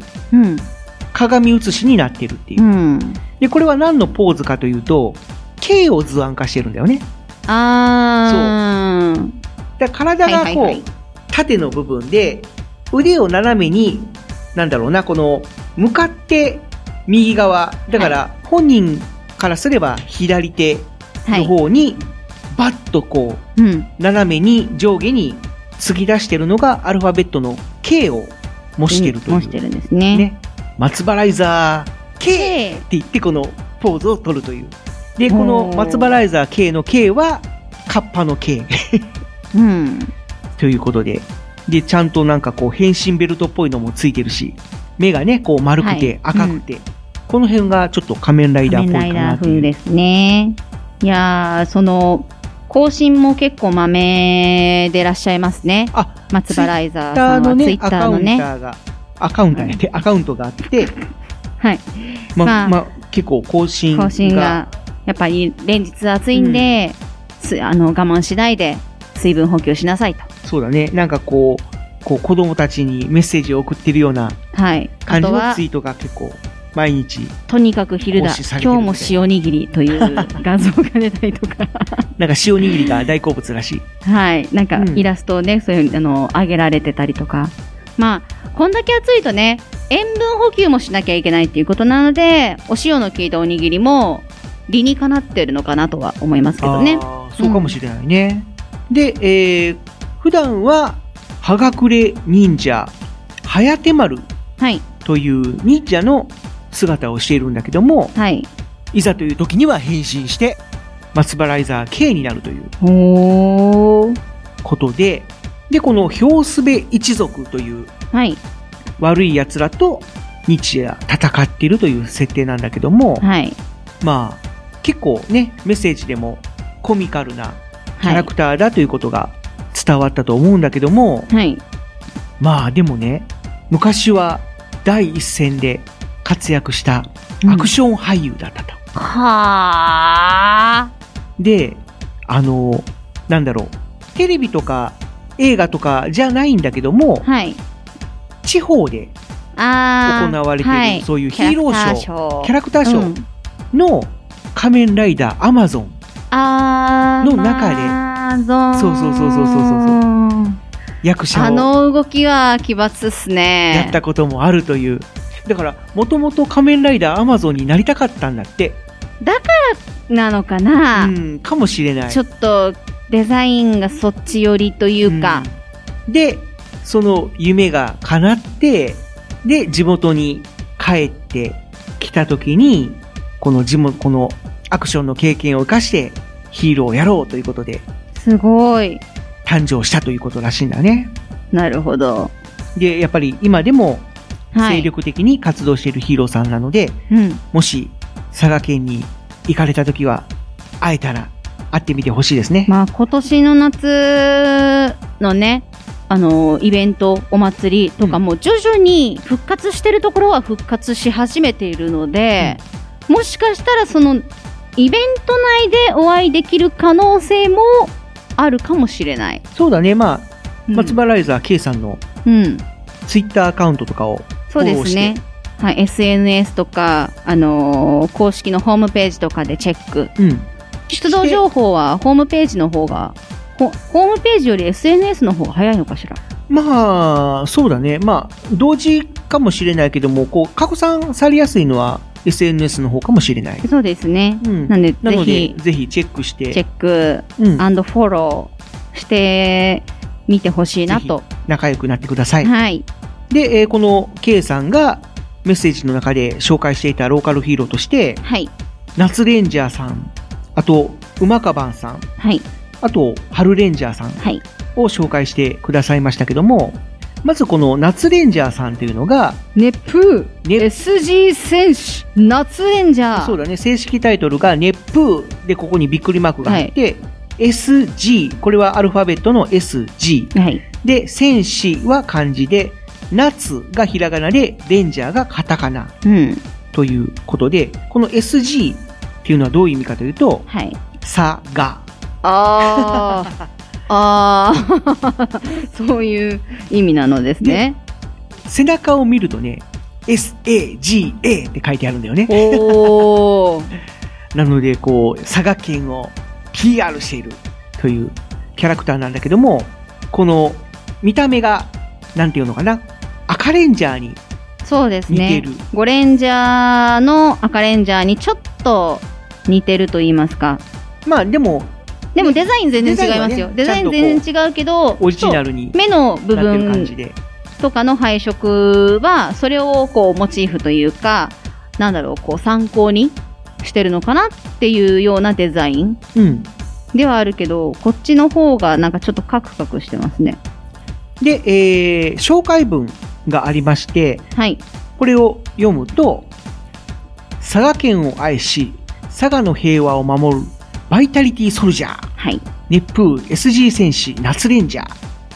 2007年9月2日、佐賀のローカルヒーローとして誕生。だから結構歴史もあるんだよね。歴史ありますね。もう10、15か。15年。年。うん。もう、その時生まれた子供は今、中学生だよ中学3年、もしくは高校に上がってんのかなぐらいだよね。おおそらく。うん佐賀の征服を企む悪の組織風景門帝国、はい、この風景門というのは佐賀の方言でバカ者という意味で、えーこの風景門帝国から佐賀の平和を守るため戦っていたが誕生から10年後の2017年に古に佐賀を支配していたエスカー帝国うん。このエスカー帝国、エスカーというのは、佐賀の方言で怖いっていう意味。エスカーっていうんかな。へえエスカー帝国が。エスカー帝国が復活したことに対応するため、過去にエスカー帝国を封印した光の戦士の力を宿したことで、飛翔 SG 戦士夏レンジャーサーガにパワーアップし、佐賀の平和を守るためエスカー帝国と戦うおいうことで、まあ、通常は日風 SG 戦士夏レンジャーなんだけども悪の組織がなんだろう風景門帝国からエスカー帝国に変わったのかな、まあ、言ったらあの仮面ライダーがショッカーからギルショッカーになったようなみたいな感じで感じですかねまあ悪の帝国がパワーアップしてそれに伴って夏レンジャーもパワーアップして今は必勝びっくりマーク、SG 戦士夏レンジャーサーガうん。だからサーガっていうのも SAGA だよ、うんうんうん になったということでねそうですね。通常とはまた違う装備が。なんか胸にね、はい金色のアーマ金色のアーマーーがが追加されてるねなんか、鳥かななんかくちばしのような。あーぽいねうん。なんかそういうそんな感じのアーマーがかっこいいアーマーが追加されてます。うん、で、えーこの夏レンジャーさんにはサポートアンドロイドという仲間がいて、その名もいちごちゃんっいちごちゃんていうね佐賀い女の子のいちごのそうそうそうそうささっき紹介してた佐賀ほのかの佐賀ほのかのい,、うんちごちゃんいちごをモチーフにしてるキャラクターで、えー、いちごちゃんっていうねサポートアンドロイドがいるということでなんだろおうーあれかな仮面ライダー01のイズイズみたいな感じなのかなあーあでも可愛いかもこの子がいちごちゃんなのかな、 そうそうそうそうそうピンク色のピンクのねちょっとおかっぱっぽぽいい感じのマスクの女の子がはいおります、うで今その2人で活動しているというーんことだねいいですね続いて紹介されてたのが馬かばんさんはい正式名称が食育戦士ガバイ馬かばんこのガバイっていうのが G って書いてガバイと読ませるという、お綴りで言うと食育戦士 G 馬かばんなんだけども、この G っていうところをガバイと読ませて、ガバイ馬かばんというなとっても美味しいってことそうだねガバイっていうのがすごいとかね、とてもっていう意味があるからこの食育戦士ということで、やっぱね大事ですよ本当に食育は、うん、まあ子供たちにねそう食子の供たちに大切さを PR しているといういやうまかばんアイスめっちゃ食べてる やん当たりと外れのついてる棒のさ、うん刺さってるそのアイスを食べてるで、馬かばん、結構、グレー、シルバーなのかなグレーなのかなぽい体に、すごいカラフルなアーマーを装着しているというはいイメージのヒーローさんで、2014年に誕生したらしくて、はい食育をテーマに掲げ、佐賀を中心とし、イベントや行事での参加、保育園への訪問、ショーの開催、はい、映像作品制作などを精力的に行っていますと。ガバイ馬カバンという名前は、佐賀の方言が元となっていて、デザインは額にご飯を残さず食べましょうという意味を込めたお皿。うんで、えー清潔感のある白衣うんに赤、緑、黄色の食品群の色を取り込み、決めポーズは美味しくご飯を食べる元気な様子を表現していますということで、あれかなあの、こう逆三角形の、あれなんて言うんだろう逆三角形うん。この食品のあ主食、ふうん副菜、そういうのを表す。あはいはいはいはいはいあるじゃん。あれで結構色分けされて食る。品あのーピラミッドねうんえピラミッドというピラかミ、なんだろう、主食、はい、副菜、はい、あとなんだっけえー主食、副菜、主菜です。あとは牛乳や乳製品、そして果物と続きます。だね、それを表す色。色、まあ、黄色、緑、赤、紫、青というか水色っていう感じになりますね。よく、あの、給食のうん。血、肉、骨になるもの、なんとかかんとか、みたいな感じで、あの、小学校で、うん。放送部の方がアナウンスされているのを聞いたことがあるという方がとても多いと思うんですが、多分それですね。で、その時にも、あのー給食の献立表をうん。見ると、一番上に赤、うん。黄色、緑みたいな感じで書いてあるんですよ。うん。まあそれですね。まあ、そういうのをモチーフにしてるというはい。ことで、あ、へえ、なんか今見つけたんだけども、保育園の調理師さんが変身するヒーローなんだって。へえ。で、その時の掛け声が、コックチェンジ。コックさんなんだ。じゃあもう本当に作ってるんですね。うん。ご飯をね。ご飯を作ってるんだね。おーへえで、えー食育ロボットのマゴワンはい。とおー出会ったことをきっかけに変身能力を手に入れて敵と戦っているとうん。いうことで、もう趣味は特 撮。なのでヒーローをやることに関してはまんざらでもないと。うん。好きなんだ。好きなんですね。 こういう活動がね。で、今言ったマゴワン。これがなんだろう、こういう腕人形みたいな可愛らしいキャラクターだね。なんか、ペンギンのような、ね可愛らしい。うん。多分こう、片隅でパクパク口を動かしながら、 なんかこう、語りかけたりするんだろうね。で、あとはもうこう、ライバルキャラクターとして、菓子カイザースイーツ。これは、パティシエさんなんですかね。かななんかコック帽のような。パティシエだね。うん、お菓子を、やっぱりスイーツっていうぐらいだから、うん中心に作ってるんだろうか。ですかね。うん。だって、なんかそのコック帽っぽいところが、あの、いちごのショートケーキですよ。ねえ、素敵ですね。ねえ。なんかすごい美味しそうな。はい。いやー、でも、この魅力的なキャラクターに続いて、さらに魅力的な子がいるんですけど、 誰サバよ。飯田、飯田なのかな飯田サバ よ。飯田サバよ。飯田サバよサバの怪人男か女かも不明で どこで生まれたのかも不明自分でもわからないらしいというふうに書いてますで馬カバンのことが好きらしいおーなんか、どっちかっていうと、ゆるキャラっぽい。ぽい感じですけどめちゃくちゃいいキャラクターしてますねうーんいいね南国少年パプア君に出てくる丹野君とか、そんな感じの匂いがするね。 でもなんかいいいいですねなんか憎めない感じがあります、なんかこういう多種多様なヒーローとキャラクターとはい。一緒に繰り広げられるショーとか見てみたいね。そうですね。多すご分い、お仲間もたくさんいるみたいで、ねすごい楽しそうな。楽しいんだろうね。はい、えー、食育戦士河合馬かばんはい。でした。続いて、現役高校生ヒーローってなんか言ってましたね。春レンジャーさん。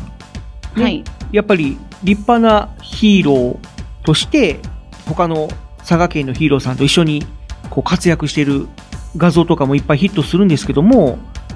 ある新聞、まあ、西日本新聞っていう、はい。うん、新聞で紹介された記事はい。を読みますと、この春レンジャーさん、生後すぐに発症した病気を乗り越え、ご当地ヒーローとして活動をしているということで、うん。名前もここで書いてあるんだけども、まあこれはちょっとここでは紹介しないんだけども、うん。この本名の一部を取って、うん。春レンジャーということで、はい。で太陽戦士春レンジャーだから、うんいいですね。なんかキラキラと輝く感じが。そうだね、まあ、あのー白い体に赤と黄色のボディアーマーを三装着々太してる陽をみイたいメなー感ジじしてるで。。そうだね、三号太陽をイメージした、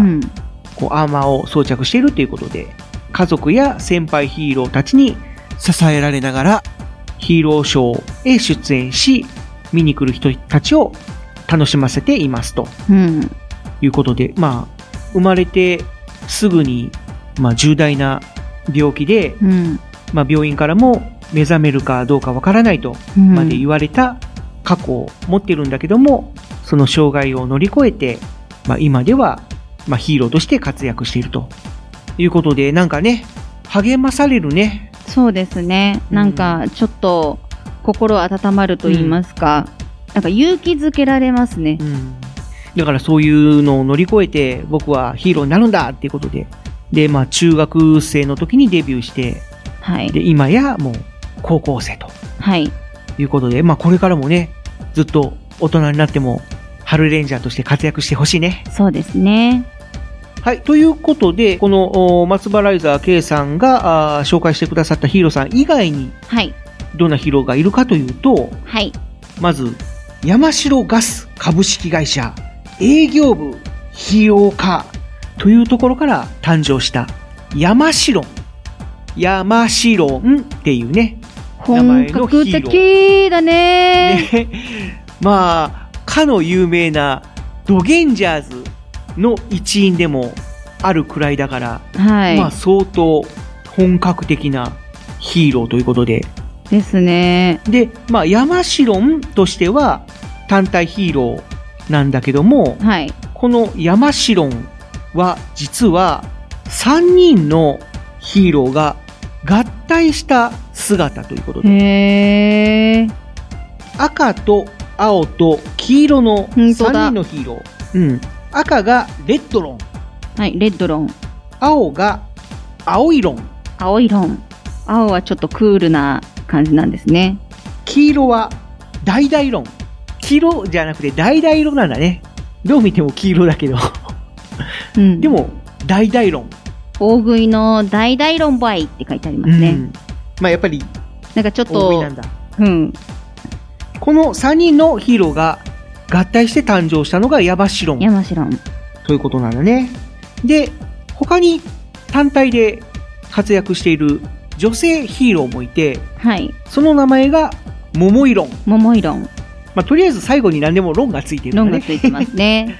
で、あとは、緑イロンスーツというね、このマスクはヒーローなんだけども、はい。首から下は緑色のビジネススーツスーツ。あの、皆さんご存知の土曜日のお昼にやってるあれ。 吉本新喜劇に似たような全身緑のまあ、そんなイメージだね。そんなイメージです、で、なんでスーツ姿かというと、はい。この人は営業部、はい。広報営業担当、ということで、このスーツ姿という、ちゃんと名前も本名出てますよ。お、本名本名は緑川貞治。へえ。声のみの登場らしいです。あ、そうなのただしし、えー事務仕事が切羽詰まった折には二次元の壁を突破してお手伝いにやってくる社員の鏡である おおそうなんだであの緑イロンさんの公式ツイッターの、うんあの画像が面白いもう名刺出してるああまあ本当に営業活動をしてるのね もうすごいなキャラクター的には一番好きかも 色とか関係なしにうん名刺をこうお世話になりますみたいな私こういうものですみたいな すごいいいですねだからこの山城の活躍はもしかしたらこの緑色さんに支えられてるのかもしれないよね。そうですね陰ながらね。はいで他にもなんかこうロボットがいたりとか専用マシンがあったりとかはいねえこの専用マシンもちょっとこの前から見るとかっこいいけど後ろから見たら軽トラックみたいな なんかねお金かかってんのかかかってないのかよくわかんないようなでも昭和っぽいそうです ねマシンだよね、まあちょっと見てて面白いうんこの辺はですねちょっと口で説明してもあれなんでぜひホームページをはい見てくすださいごいしっかりしたホームページがイごラスざトいとまかす、ね写真とかもちゃんと全部載ってるんでぜひ山城全部カタカナで山城でホームページを検索してみてくださいはいで、えー続きまして三鬼超人陽気この三鬼超人陽気さん、はいえー、ツイッターアカウントがありましてはいでこちらのヘッダー部分には、えー先ほど紹介した松原ライザー K さんとかハルレンジャーさんはい一緒に写ってる画像もありますので、そうですねえーコラボされてるんでしょうかね。うんで、えーこのツイッターがあー2021年10月から、まあ、利用しているということで、まだ活動を始めて1年経ってないっぽい感じですね。でも、ツイートは結構頻繁にされてるので、うんまあ現在でも精力的に活動しているということで、保育園に訪問してきましたっていう、泣きじゃくる子供を抱っこしている写真とかもありますし、そうですねさすがにやっぱりヒーローとはいえど得体の知れないというものになりますの でお子さんはねそういった部分で見たことない人がいるで泣くことも多いので結構ですね、ねヒーローさん泣かれること多い泣んだかよれること多いですからねで、見た目の特徴としては、黒いボディースーツ、ちょっともあの炎の模様はいが入った黒いボディに赤いアーマーをまとっているという感じではあるんだけども、ベルトがないはいのが特徴ということで、すごいあのインスタもやってますねうんなんだろうそのレーサーのスーツみたいな感じうんうんうん、はいはいはいはいはい。よくね、あわの、かりバイますクとか、バイクもしくは F1 そうとかの F1 とかのレレーサーの服にちょっと似てるそうだね、あのスーツってベルトとか巻いてないもんね。巻いてないのでうんどっちかっていうと、つなぎっぽいうんみたいな感じのね。で、えーヒーローの特徴としては、火、水、風の鬼を体内に封印した若い役場職員うんということで、公務員なのかなですね。うん、で、えーそれぞれの鬼の封印を解きながら、はい、演武、水流、風紀に変身して戦ううーんということで、一人のこの役場職員が三人のヒーローに変身するっていうことかな。ですかね。で、まあおそらく演武っていうのがこのやっぱりメインの赤い姿のヒーローなんだろうね。うん、で、水流はおそらく青いんだろうね。ですね首のところにマークがついておりますまだこの水流はプロトタイプうんということで、インスタグラムでマスクだけ公開されてる感じなんだけども、やっぱりちょっと青い感じだね。うん、今、のしんちゃんに画像をちょっと見せたんだけどもね、そうですねマスクだけし今でできてるっていう感じだけども、やっぱりこのマスク青いんで、多分全身的にも青くなってる感じだね。で、風紀っていうのが、風のこのお妃さんの木ということで、女性になるのかなあ、今画像をいろいろ検索してみたら、この風紀が写ってる写真があるんですけども、やっぱりピンクの女の子っぽい感じだね。うんだからおそらくその封印した風の鬼っていうのが女性なのかな、だからこの風の鬼の封印を解いたらピンク色の女性のヒーローになるとうんなかなか面白い設定だよねですねだからあれかなウルトラマンタイガーみたいなう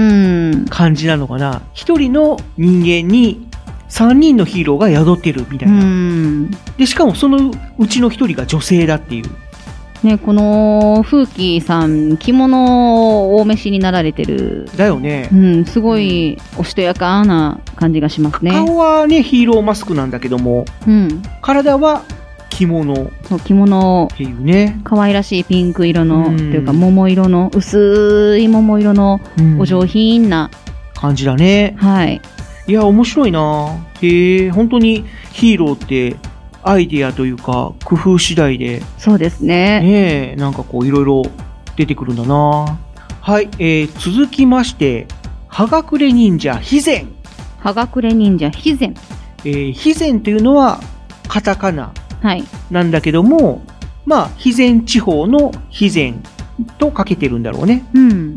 で、えー、葉隠れ忍者っていうぐらいだから、忍者のうんヒーローだけども、まあでも、忍者というよりもはもう本当にヒーローだね。うん、ちょっと和風ではあるけども、でも、ちゃんとこう、アーマーを着てる。まあ、マスクもしてるというヒーローで。ただ、デザインが甲冑っぽいよね。うんで、腰に刀を刺して、決め台詞が、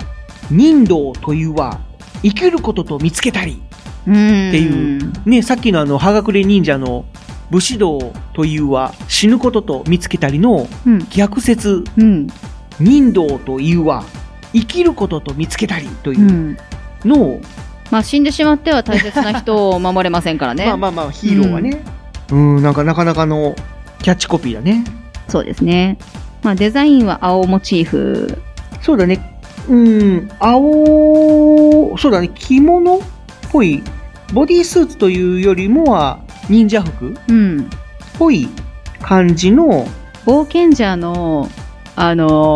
ー名前忘れちゃったんですけど冒険者あのそう冒険者の風の静かの上はい司はいはいはいはいわかります敵側のね。敵側の冒険者いたねのや闇の刃刃。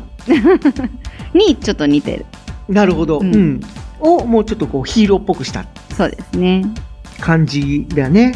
で、えー、ひぜんさんもツイッターアカウントをはい持ってるんだけども、YouTube でも活動してるみたいで、そうですねショートストーリー仕立ての動画を配信してる感じで、はいで、なかなかエフェクトも効かせて、うん、今のところ、お第1話、第2話、第3話までが公開されているので、よかったらぜひ皆さんはい見てみてください。はい。はがくれ忍者肥前さんでした。最後に、これはちょっとヒーローというよりも、ダークヒーローうん的な感じなんだけども、はい黒煙鬼羅刹といういやーこれね刺さる人めっちゃ刺さりますねねえちょっとこうダークヒーロー好きには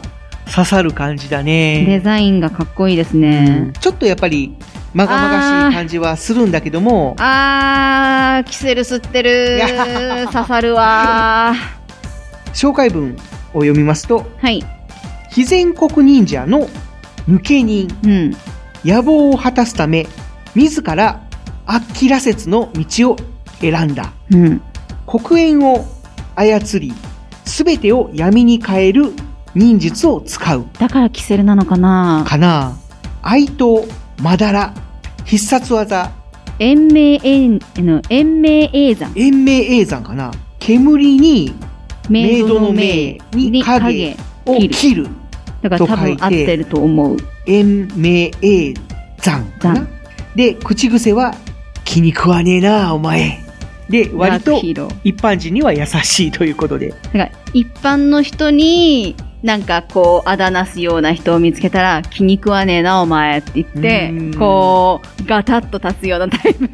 いや、でも、どっちかっていうと、一般人よりもヒーローに対してじゃないかな。うん気に食わねえな、お前。ええ子ぶっちゃってよ、みたいな感じのキャラクターかもしれない。その喋り方何いやいや、ちょっと予想、想像。で、えーの、ツイッターされてるんだけども、はいそのトップの固定ツイートに、私の名は黒煙鬼羅刹、はがくれ忍者の抜け人である。野望のために私は闇の力を手にした。まだまだ蘇り、さほど経ってはいないが、これから私は暗躍していくぞ。だがな、弱きを守ることは忘れてはいないからな。フォロー、大歓迎だと書いているんだけども、かっこいいまあね。野望のために闇に手を出したっていうことだから、まあ意志の強い人ではあるんでしょうね。 だけど、弱きを守ることは忘れてはいないということで。だから根、根の部分はそういう根の部分ことはですねやっぱヒーローなんだろうね。いいですね。で、やっぱりこう、ダークヒーローっぽくて、なんかちょっと荒、荒々しい。うん、荒っぽい感じの、ね、デザインもね、ちょっと鬼のはい。模様が額のところにあって、ちゃんと角も日あり本ますか角らがね、あって、で、胸のアーマーには、なんだろうこれ、羅刹って書いてあるのかなかなちょっとよく見えない。あ、う、うんんだね。うん、羅刹。らあの、黒煙鬼羅刹の羅刹って書いてあるんだろうね。でしょうね。うん。いやー、でもね、メディアをこう、遡ってみると、ちょっと、あの、ふざけた感じの、あら、可愛い写真もあるんです よ。だからそういう、やっぱりちょっとこう、ギャップ狙いというか、ですね。 そういうのもあるのかな。かもしれないですね。いやー、やっぱり、忍者ヒーロー多いね。うん、やっぱ、多いですね。はがくれ忍者の、なんか、里っていうこともあってか。うん。うん。あまあ、そこからいろんな道にこう、まあ、大元は一緒なんだけどその葉隠れ忍者っていううん大元は一緒なんだけど、そこからなんかこう個々のこう志があってで羅刹さんはちょっと己の道を行くために闇の力を手にした、うんけどまた別の葉隠れ忍者はこういう理由でこうだからこうみたいな、うん。なんかいろいろ枝分かれしたというか、なんというか。うん。なんか面白いですねなんか松原沢圭さんもね、このはがくれ流忍者の、うんでカッパですからね系系列っていうこともあって、まあカッパで、カパですからねカッパだけど、カッパだけど、その変身前は、はやて丸っていう忍者っていうこともあって、うん、うん。だからこの、はかくれ忍者のヒーローうん、たちでコラボしたら、すごいなんかアクションが見れそうなそうですね感じもするよね。やっぱり忍者名乗る以上は、やっぱりそういう剣撃とかも体得してるだろうし。うんいやー、やっぱり暑かったね。いやー、なんですかね、その、武将が活躍した場所では、そういう甲冑系のヒーローさんが多いイメージ、うんとだったり、あとはこういう忍者が取り上げられている有名な、忍者が有名な場所では、そういう忍者系のうん。ヒーローが多かったり、あとはそういう妖怪系のこう神話だったりとあーか、そういったものが、伝承系のねそう伝承系が根強い場所では、そういう伝承にちなんだ、うん妖怪とか精霊だとか、そういったものの強い場所ではそういったのをモチーフにしたヒーローさんが多かったりとかっていう特徴が現れてて、うん面白いなって。そうだよね。それがこのローカルヒーローの魅力というか、本当にこの普通のテレビとかうん映画とかでは見れないようなヒーローさんがね、どんどん誕生してくれて、で、やっぱり深掘りしていくと、あ、こんな設定があるんだみたいなね、そういう地域の特色とか、うん。あとはその他のヒーローではやらないようなことをやったりとか、うん、ねそうですね。そういううんのをちゃんと具現化してくれてて、いやー、なんかこう、設定見てるだけでもワクワクするうんワなクワークってしいちゃうう、ね、感じがあるから、実際のヒーローさんとお会いしたらきっと、なんかすごいんだろうなーっていう。なんかテンションも上がるけど、なんか近づいちゃいけないっていうような雰囲気が個人的にあるからあーでもなんかそれ動わかるな動けなくなっちゃいそう、うん。すごいなって思いながらそ見るんだけどこうなんだろうあるじゃないですか、ガチファンの 人ファンやってるんだけどいざその応援してる人が目の前に来るとはあはあはあどうしようあ手汗かいてないからああああ どうもーみたいなどうもあ あ、そうなんだよな。俺なんか、本当にそんなところはあるんだけども、それやってると俺はダメなような、だから本当にね、対等に、ね、こう、同じ、こう、ローカルヒーローに関わるものとして接しないといけないんいけないんだだけどろうけども、まあそういうのが先行しちそゃううそうそう、なんかね、こう、恐れ多いみたいな。でもねや感っじになぱったりりね会ってみたいですねまあまたね、機会があれば、ぜひ、はい会ってみたいね。そうですね。はい。ということで、佐賀県のローカルヒーローを紹介してきました。ローカルヒーローパートでした。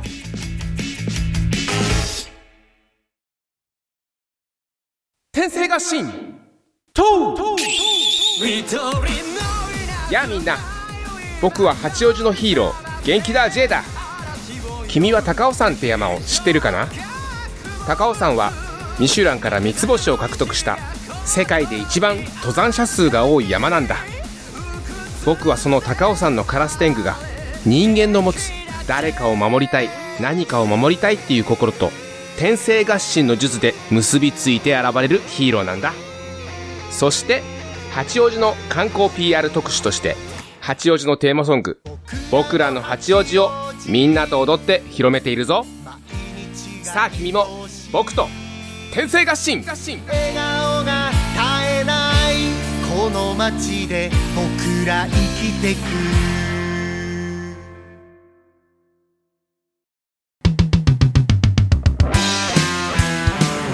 やあ僕は白鬼の極陽気って言うんだ君たち人間と遊んだり踊ったりするのが大好きでいろんなとこのお祭りとかに現れたりしてるよ普段は群馬県にある藤岡市鬼西ってところで錬金術の腕を磨いてるんだそして各地のローカルヒーローたちが戦ってボロボロになっちゃったら鎧の修理とかに駆けつけたりもしてるぞもちろん必要ならパワーアップのお手伝いもしてるぞでも僕自身も鬼人剣っていう剣法を使って戦ったりもするんだ自分で言うのもなんだけど結構強いんだからねこんな僕だけどよろしくね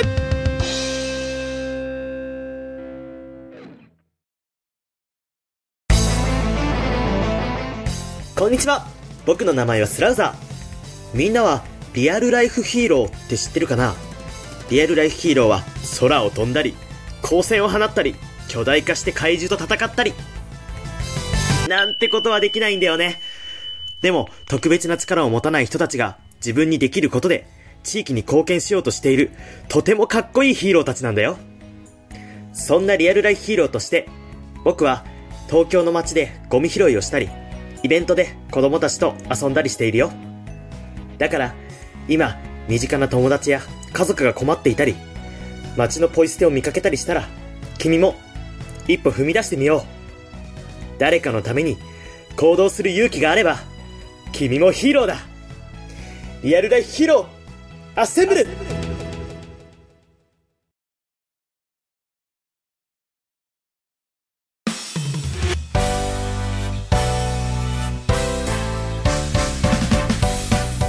エンディングはいということで、終わりの時間になってしまいました。はい今回も結構熱々トークを交わしてきましたね。すごいやっぱ り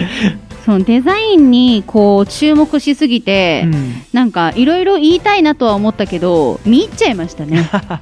そうだね。いや結構ね凝ってるデザインとかその設定が濃い方が多いなっていう印象でしたね。うんっていうかやっぱりねこうどうせヒーローをやるんだったら思いを込めたいみたいなのが、うん、やっぱり各ヒーローさんあるんだろうねはい。うんだからそれが例えば地域活性だったり個人の思いだったりはい。盛り上げようっていうような気持ちだったりみたいなはい。もうのいろんな思いが具現化したのがローカルヒーローという感じがするよね。はい。はい。という感じでお届けしてきましたけども、はい今回、なんと、お便りをいただいてしまいました。いあーありがとうございまただいす。てしまいましたっていうのはちょっとおかしいな。うん、 いただきましたなんかそういう傾向あるからやめた方がいい で。はい。ということで、はい。お便りを紹介したいと思います。はい。ハンドル名、スタちゃんさん。おー、スタチアンさん、ありがとうございます。もう一つのポッドキャスト番組では、セミレギュ ラー、うん、準レギュラー準レギュラでごーざいますので。と呼ばれている、はい。スタちゃんさんから、はい。ありがとうございます。ローカルヒーローでお国自慢にもメッセージをいただきました。はい。ありがとうございます。では、紹介させていただきます。はい。藤もっちさん、かほのしんさん、こんにちは。こんにちは。藤もっちにおすすめされて、初めて投資で聞きました。うん。濃いですね。うん。日本語ではないのではないかと思うほど、カタカナで溢れていました。ヒーローの名前ですよね、これはね。まあまあ、カタカナだけではないかもなしれないいけかど。もしれないけど。 うん。まあ、いろいろひらがなだったり漢字だったりするけども、うんやっぱりカタカナが多多めいかな。ね。多いですね。うん。で前回は石川県とのことで、生まれは隣国の富山です。まあスタそうチなアさのんか。がね生まれは富山うん。ということで富山県出身、うん。忍者服部くんの生みの親、はい、藤子不二雄 A さんの生誕地ですおなんだかクラウドファンディングでヒーローを作っているみたい、こんな形で故郷に思いを馳せるとは思いませんでしたうん。富山やっていましたかというお便りをいただきましたはい。ありがとうござあいりがとまうす。ございます富山まだやってないんだそようねですね。やってないですね。うん富山県。でもこのスタシャさんの言ってたこの富山でクラウドファンディングをしていたヒーローさんっていうのは、まあ、おそらくキトキト戦士キットムーンさんのことだと思います、まあこのヒーローさんはぜひまた改めて詳しく説明したいと思いますけども、のしんちゃん、うんこのスタちゃんさんの出身地、うんやっちゃいましょうやりましょうということで、ということで次回は、富山県に決まりましたはい。富山県にまつわるお便りメッセージぜひお寄せくださいはい。よろしくお願いします。ダシャンさん改めて富山県紹介してねメールお待ちしております。のしんちゃんもこう言ってるのでお願いしますはい。盛り上げていきましょ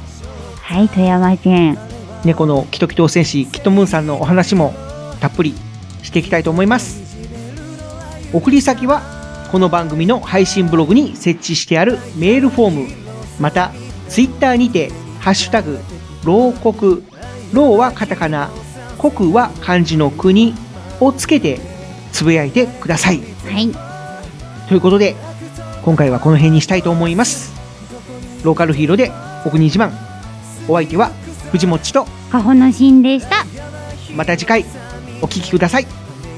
富山県次回もキトキトでやっていこう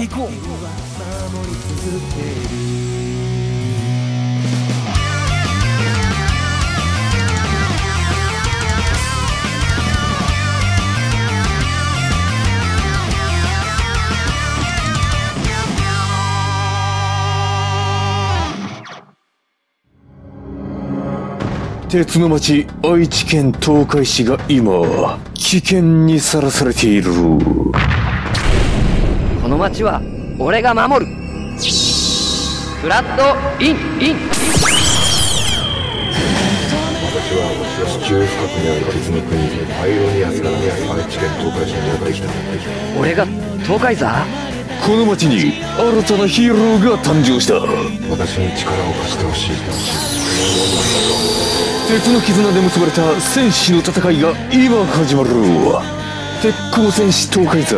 地域限定で人知らず活躍中